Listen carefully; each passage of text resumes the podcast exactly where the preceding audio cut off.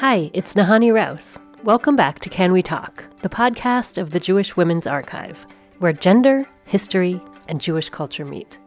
This is the last in our three part anniversary series, the 50th anniversary of the first woman rabbi in America. In 1968, Sally Priesand enrolled at Hebrew Union College, the Reform Movement's rabbinical seminary in Cincinnati. Most people thought I came to marry a rabbi rather than be one, which had happened many times. Once I had been going out with one of my fellow students for a very long time, and a professor went up to him and said, Well, when are you going to do the school a favor, marry her, and get rid of her?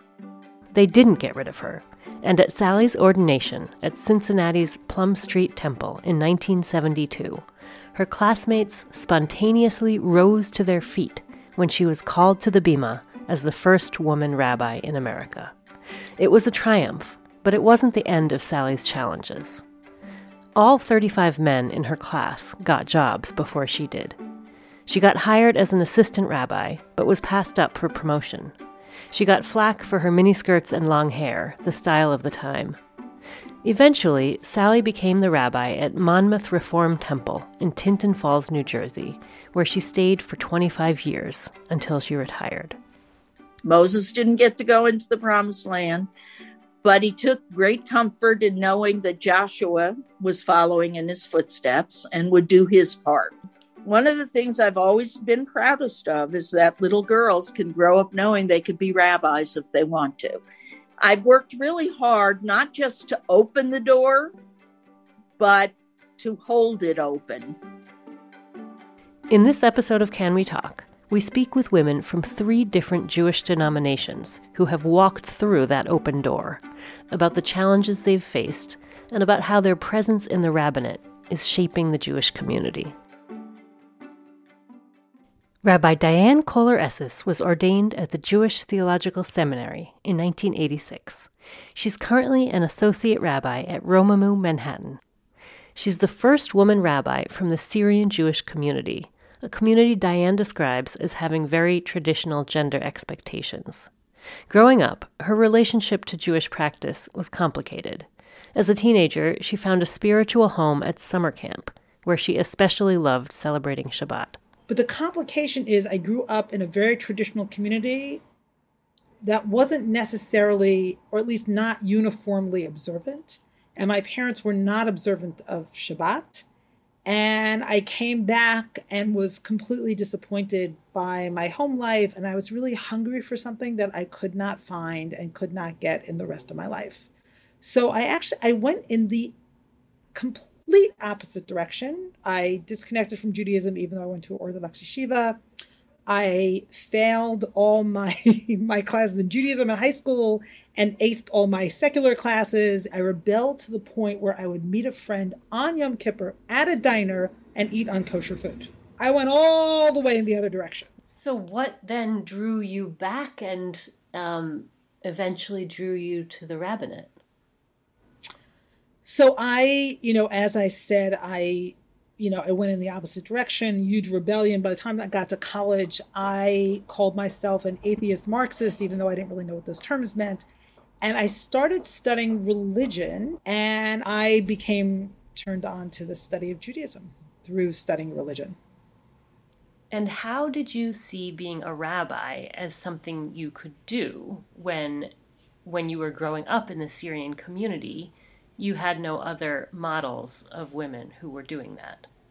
Not only were there no models of women becoming rabbis, there were no models of women working. like I was supposed to get married at 18, right? And and not work outside the home.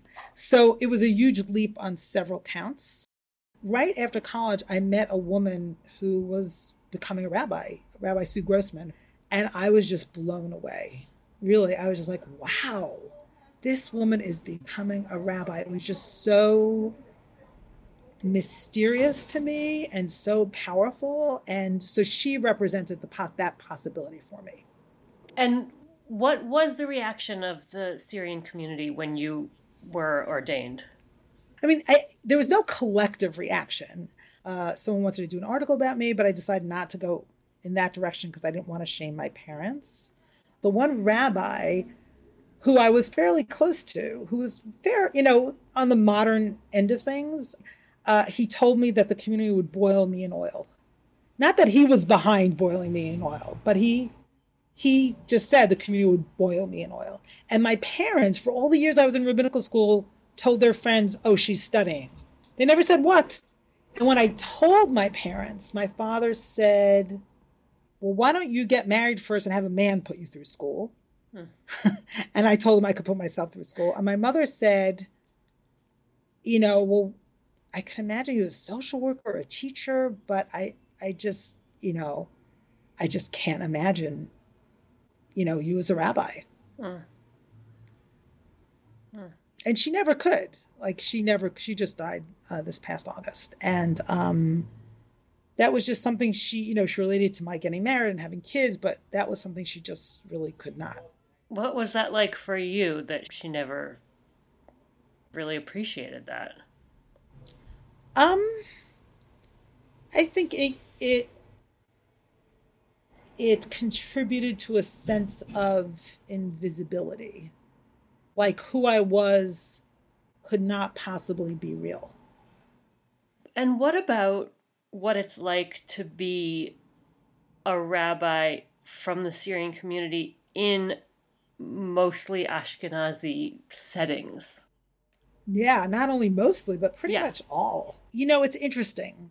When I went to JTS, I was like, okay, you know, I came from this very narrow, patriarchal, materialist community. I mean, it has a lot to recommend it also, but you know, I felt like, oh, now I'll be liberated from my confines. And when I went to JTS, I found, oh, it's another narrow world, but in totally different ways. Like they knew nothing about non Ashkenazic Judaism. And I remember um, one professor saying, I said to him, like, well, why aren't we learning anything about like Sephardic history or Mizrahi history? And he said, well, Ashkenazi rabbis don't really need to know about that. They're going to be serving Ashkenazi congregations. I'm like, really?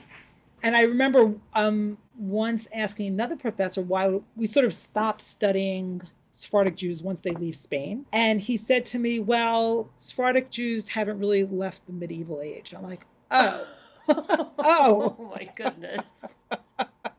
so, you know, I've always been like, I was a stranger in a strange land growing up because I didn't really fit into my community. And that's, it turns out like that's who I am. Like, there's no context I'll ever be completely at home in. Just because I've uprooted myself from one and all the other ones like will never sort of acknowledge you know the wholeness of who I am in terms of my background. And as you've been working as a rabbi, do you feel like that continues to be true? Well, it's it's complicated. I mean, I bring my whole self in different ways. Like I very much relate to George Steiner, the 20th century philosopher, saying text is our homeland. Like Torah itself, I feel provides a home for me, and teaching Torah provides a home for me. But sort of the Ashkenazi culture and presumptions of Ashkenazi culture, I do not feel at home in. Going back to rabbinical school, you sort of talked about and you and you just mentioned that it was a narrow world in these other ways that you hadn't anticipated. But I've also heard you talk about how um, it became very clear that it was a world that was also built for male rabbis. Yes, absolutely. So, in my senior year of rabbinical school, uh, the dean of the rabbinical school taught a class that sort of got into the logistics and practicalities of serving a congregation. And the, the then dean put the schedule of the rabbi on the board. And I looked at the schedule and everything was really filled out, right? And I said, you know, Rabbi, Rabbi XY, um, where do you get ready for Shabbat? And he pointed to a slot, like on Wednesday morning, and goes, Here, here's where you write the sermon. And I said to him, But when do you cook and clean and like prepare for Shabbat? And he was completely stumped. And I believe the reason why is the model of the rabbi was like the rabbi, the male rabbi, and his wife. And the, the wife did all the homemaking. And, you know, the rabbi only focused on work. I think that's different now at JTS. That's my strong sense. Right. I mean, there was this conception of a pulpit rabbi that it was a totally all consuming job Correct. And and that that remains true. I mean, I am an associate rabbi and you know, given the fact that I've got two kids with disabilities and a third with medical issues, you know, I cannot imagine being the senior rabbi at a congregation, you know, as a primary caretaker or even just as a parent. How do you think that women's participation has changed the rabbinate? I think that women in the rabbinate have brought the Torah of the rest of life, not just like sort of cognitive Torah, but the Torah of what it means to be a full human being, a mother, an embodied person, just thinking about, you know, the Torah of cooking. You know, Torah itself knows no bounds and, and the wisdom of the life knows no bounds. And to bring that to the pulpit and to the community, I feel and I've experienced is very powerful. So the way I re- I teach Torah is we connect over exploring, you know, certain sacred texts, but then sort of let the connections to our lives also bubble up. Hmm. I love that. I love that. What do you hope for the rabbinate and and women's role in it over the next 50 years? I would hope for new models of leadership. I would hope for, you know, much more shared leadership. Um, and the work of, you know, home life and raising a family also to be more equally distributed and I guess, you know, it, it feels to me like what the world needs more than anything else right now is healing on so many levels. And there's something about women bringing their whole selves to the pulpit that in itself is healing.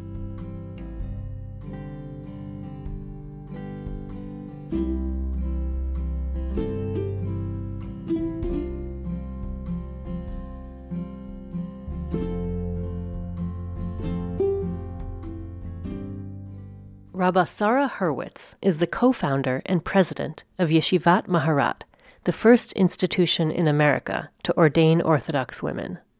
She's also on the rabbinic staff at the Hebrew Institute of Riverdale in New York. After college, she studied at Drisha, an institute for high level Torah study. Sara said she never had an aha moment that she would become a rabbi, because as an Orthodox young woman, that wasn't really an option but she always loved going to synagogue and being part of the Jewish community. And actually, when I was applying to college, my parents wanted me to take a vocational test to see where my skill set was best suited. And the result of the test showed that I was destined for clergy. At the time, we all laughed because what was a young Orthodox woman going to do with that information? So I put it aside, I pursued other things. And then it took until my senior year in college to realize that I wanted to work within the Jewish community. And so I, I went to Drisha, I studied there for three years. And when I graduated, I started working at the Hebrew Institute of Riverdale with Rabbi Weiss, uh, just as a congregational intern. And after being there for a year, we both started dreaming about the possibility of what it might look like to be accepted as a full member of the rabbinic staff. We knew I would have to spend more time learning to be taken seriously and to be seen as an authority. And so I studied for five more years. And at the end of that, uh, we had a conferral ceremony, and that's where I was ordained. Can you tell me a little bit more about the two of you sort of dreaming this up together? Well, I remember it very distinctly. We were walking to Tashlich on a Rosh Hashanah afternoon to uh, get rid of those sins. And uh, we both started thinking about whether the community was ready. And I, actually, my first instinct was I wasn't sure that the community would be able to see me as their rabbi. Uh, generally, the image of rabbi is male, maybe a beard, and I didn't fit that description. And so I wasn't sure that they would come to me for life cycle events, for moments of grief or joy. But then I became, I, I think we both realized that what drove people seeing me as their rabbi was relationships. And so uh, while I was studying towards ordination, I was also working in the synagogue and deepened relationships with with people. And it actually became quite natural for them to uh, seek me out, whether it was to perform a funeral for a loved one or, or to uh, uh co officiate or officiate at a wedding. Um, and so I think what we discovered is facts on the ground is that being present and showing that the work was in service of the community and actually not that controversial is what I think helped change hearts and minds. So it sounds like you really felt a growing support for this in your immediate community. But I know that you did face opposition outside of that community. Can you talk about that? I think having the support of my community was key to being able to withstand and keep, keep putting one foot in front of the other. I remember I was ordained in 2009 and sort of a, a private ceremony at HIR uh, where we featured other women, other women teaching and teaching Torah. And it was really at that event that we realized that we wanted to begin Maharat um, people, women came up to me and said, How do I sign up? Um, and at that time, my title was Maharat. Maharat was an, is an acronym. It stands for Manhiga Hilchatit Ruchanit Toranit, which is the description of the job of a rabbi, a, uh, a leader in rabbinic and halachic and Torah values um, and pastoral values. And that felt like what I was doing. I think we we understood that the Orthodox community was sensitive to language, and title was the uh, the flashpoint, and uh, we determined that uh, that the community wasn't quite ready for a rabbinic sound, sounding title. A few months later, we decided to change our title, my title, to from Maharat to Rabbah to better reflect what I was doing and who I was. And I, I wanted to help people see me as a rabbinic presence with that RB sounding word. When we changed the title to Rabbah, it was because there was very little pushback to my job and what I was doing. And we felt like there was certainly support from within my own community. Uh, but it was when that title change occurred was when there was a, a, a firestorm and the uh, larger community I guess, was concerned um, or feared, or actually, I don't even really know all the reasons um, for what this might do for the future of Orthodoxy.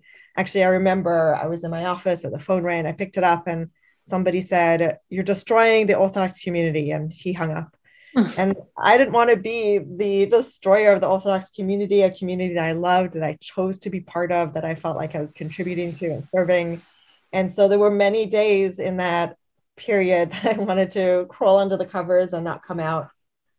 But I, I think that with the support of, of Rabbi Weiss and with my media community, um, and also receiving letters from young women who uh, now could see themselves as potential rabbis or, or at least part of the Orthodox community as not just observers, but participants within the community, uh, that's what propelled me to keep moving forward. So it's the 50th anniversary of the ordination of the first woman rabbi in America. How do you relate to that milestone?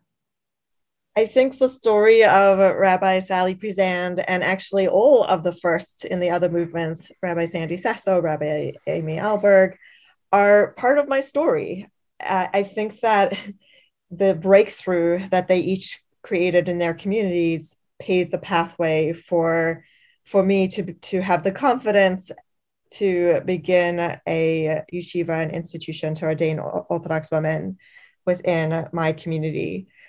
Rabbi Priesand faced all kinds of challenges. She became a rabbi in 1972 and in the Reform movement. And I know that you have spoken to each other extensively about your experiences. How do they compare?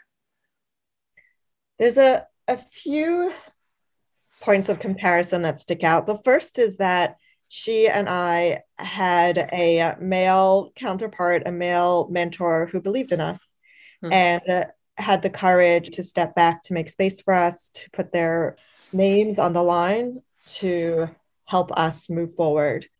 Mm-hmm. Um, and I think that we've both spoken about how hard each of us had to work in order to be accepted that that the the women had to be seen as as better than some of their male counterparts i, I think that that one difference perhaps is that when the decision was made in each of the other movements to ordain women that became it wasn't a simple decision, but that became a institution wide decision. Um, and I think that in the Orthodox community with Maharat, it's much more of a grassroots organization. Mm-hmm. Um, and I think that that many parts within the Orthodox community are coming around to to support. It's becoming much more normative. There's changes, vast changes in relation to professionalizing women's leadership roles in the Orthodox community, but the change is much slower. For a long time, there was a perception, I think, in every movement of Judaism that the role of a pulpit rabbi should be all consuming you know and then there was this perception like how could a woman do a job like that and also have a family which of course was the expectation. Um, and it's of course you know and it's pretty telling that no one thought to ask that question of male rabbis like how can you do this job and have a family? Um, and i'm wondering if you also encountered this perception and how how you dealt with it this is a live conversation for the graduates of maharat right now and i think it's a should be a community wide decision around what the changing role of the rabbinate for for those going into pulpits could look like. And i do think that it applies to men and women. Um, the idea that rabbis need to be available 24 7 makes it difficult for for any person to to to function and to um, really service the community in a, a productive and healthy way. I, I obviously believe that it's possible to to do both to have a family and to have a pulpit and to be a rabbi. And i i am trying to create a communal conversation about how to create some shifts um, mm-hmm. um, so that it's a more palatable job for anybody interested in pursuing this kind of service. How would you describe your own contributions to the rabbinate and to your community? I would say my proudest contribution is creating a credential pathway for other women to pursue their dreams and their passion. I think there were several women uh, when I was trying to pursue the rabbinate that were doing it on their own, privately, secretly, um, begging, you know, trying to carve out a role for themselves in a very individual way. And I think my dream was to create a, a normative pathway with the support of the community and institution behind them. And I think that's what Maharat did. You know, 13 years later, we have 50 women out in the field, we have 50 women coming up through the pike, and it's very exciting uh, to see the, the evolution of women becoming norm- more normalized and normative in, in the community. So, on this 50th anniversary of the first woman rabbi in America, what's your vision in terms of gender for the next 50 years? The dream is to not only have to talk about women and women rabbis and that gender um, isn't the defining factor of what makes a good or bad rabbi. I'm looking forward to the day where I don't have to make an argument for the fact that women belong um, I know women belong. I'm looking forward to the time where I, I don't have to uh, argue for my place in the community.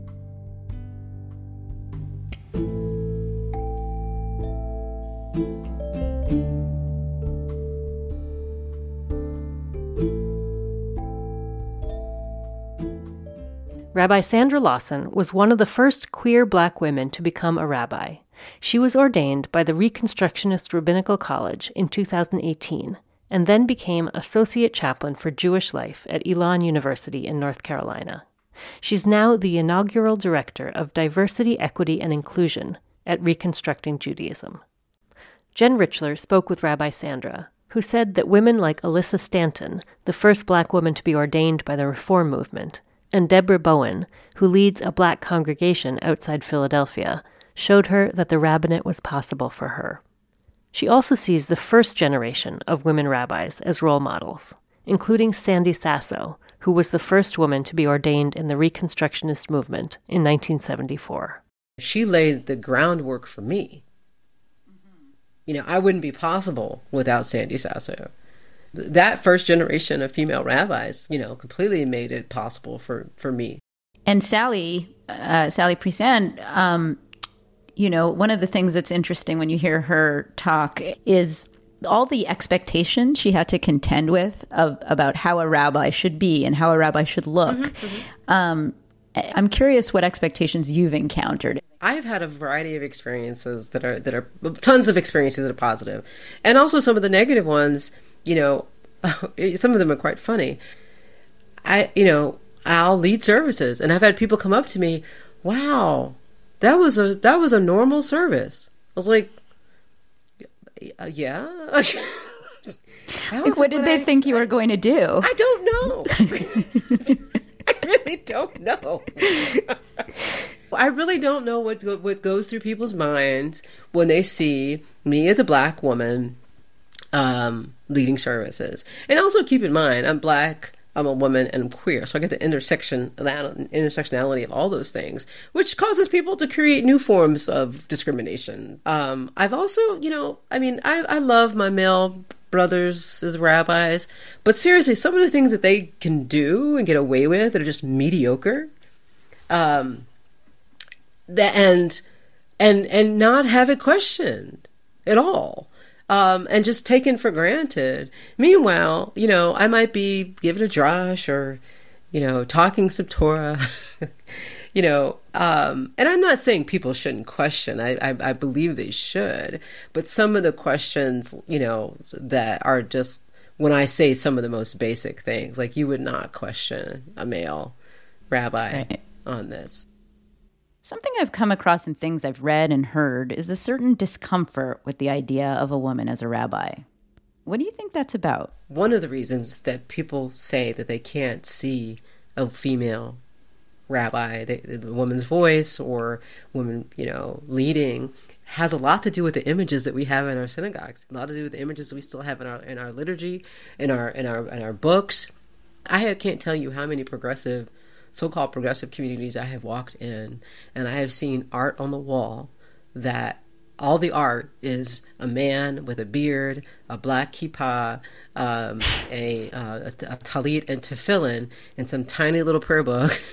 and nobody in the community looks like that. And then we wonder why uh, people say that they can't see women be rabbis or black people be rabbis or queer people be rabbis because these synagogues are still beholden to an era that didn't actually ever exist in their community. Something else that you bring um, to the table, I think, is is the fact that you chose Judaism, right? I guess I wonder, you know, how that has shaped your perspective on what it means to be a Jew, and specifically what it means to be a Jewish leader. Adopting into this tradition, I got all the cool stuff, but none of the trauma. You know what I mean? Like I got trauma. Don't get me wrong. I got queer trauma living in the United States and black trauma, but I didn't get any of the Jewish trauma. So I don't. I don't approach Judaism in the same way. Mm. And so I didn't grow up with this tradition. I learned this tradition, and I learned it the best way you can. I think as as a rabbi, and I have a broader perspective of things without all of the we have to do it this way because this is all this is the only way we've had to do it. For the longest time, you know, we only had one group of people looking at our text, leading services, translating our text, and those people were men. And let's just say those people in the United States were white men. Um, and um, when you only have one lens, you only see things one way.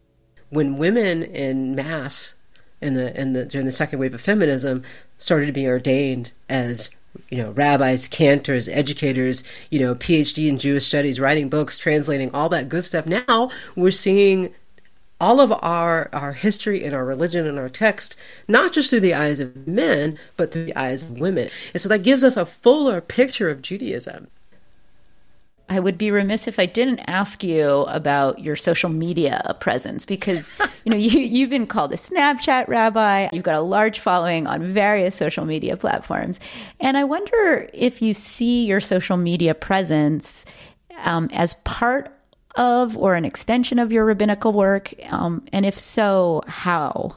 So, um, I get kind of tired as a student of going on interviews for internships. I was frustrated because I'd go on job interviews and people couldn't see past my race. And so what I started to do was um, I wrote like a, a long bio um, or uh, created a Facebook page. I would write a cover letter, my resume, and I would send a link to my Facebook page or the bio or whatever. That both of those had a picture of me or a description of me. I knew that if I went on a job interview and they were shocked at who was before them, they didn't read anything that I sent them. So I started using social media as a rabbinical student to share my experiences as a rabbinical student. Not necessarily just share my black experiences, but hey, I wrote this paper today on blah blah blah, or I, you know, let me let me tell you what the Torah says about food, um, what I learned today in class, so that when I graduated from RRC, I wouldn't have to keep doing that. I was hoping that it would help me.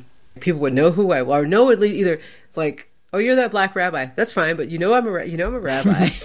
and you know black right. people can be rabbis so that's progress so that's that is part of the reason why my platform has grown because i have used it to share my my experiences of you know being a rabbi and um, to tell that story what contribution would you say you're proudest of as a rabbi hmm. wow um, i i want to believe that i am showing people what's what's possible and i'm i'm showing people how how radically inclusive Judaism actually is. And I say that largely because I still have a lot of young people reach out to me and say, and old people too, say things that sound like, I left Judaism. I get, I, seriously, I could show you my phone and I get messages like this regularly. I, I left Judaism but you have shown me that it wasn't Judaism. I just had, you know, people who didn't see me. Wow. or didn't validate my experience as a queer person or as a black person. Looking forward, what do you hope to see? What do you hope to see as in the rabbinate as far as women's role, as far as queer people's role, black people's role? There are some people out there who are very scared. They're they're scared um, because they feel like the, this diversity. They don't recognize Judaism. They're scared because you know, um, you know, there's more black and brown people out there, or more more women leading, whatever. And so, the, for some people, people like me are scary for that reason. There are other people who are not scared but uncomfortable. They don't know what to do with it. And there's another group of people who like, oh, this is so awesome. Like, you're a rabbi. It's so awesome. People who can who want to say things like you're destroying Judaism. Like, no, Judaism is evolving. That's what we do. We've always done that. That's what we did after the Second Temple was destroyed. We evolved, um, and so the future of the rabbinate is going to have more women. It's already happening. There are more women, I think, enrolled in rabbinical school than that outnumber men in some of these schools. And people who want to say continue to say that we're, that is destroying Judaism, or that's actually by by keeping these people out is actually going to destroy us. If we don't embrace where we actually are, um, we're not going to survive. But instead, let's lean into what's actually happening. The people who are uncomfortable, I beg them, tell them, like, just hold on. That uncomfortableness you're feeling, I promise you it will get better. Just go with me. After a while, you get used to it. Watch me lead services, watch me teach, you'll just get used to it. It won't be so bad. And also for the people who find it exciting, that's the future. Just as Rabbi Sally Priesand held open the door for many more women rabbis to follow, Rabbi Diane Cohler Esses, Rabbi Sara Hurwitz, and Rabbi Sandra Lawson have inspired other women to pursue this sacred calling. Their diverse life experiences, their wisdom, and their commitment to Jewish life have enriched the rabbinate and the Jewish community. Thank you for joining us for Can We Talk, the podcast of the Jewish Women's Archive. This episode was produced by Jen Richler and me. Our team also includes Judith Rosenbaum. Special thanks to Jenny Sartori for help with this episode, and to Rabbi Carol Balin for the excerpts of her 2021 interview with Rabbi Sally Priesand. Our theme music is by Girls in Trouble. You also heard Color Country by The Balloonist from Blue Dot Sessions. This episode concludes our anniversary series. You can learn about the history of the bat mitzvah in America and hear how a small group of women called Ezrat Nashim influenced hundreds of male rabbis in previous episodes at jwa.org slash can we talk. I'm your host, Nahanni Rous. Until next time.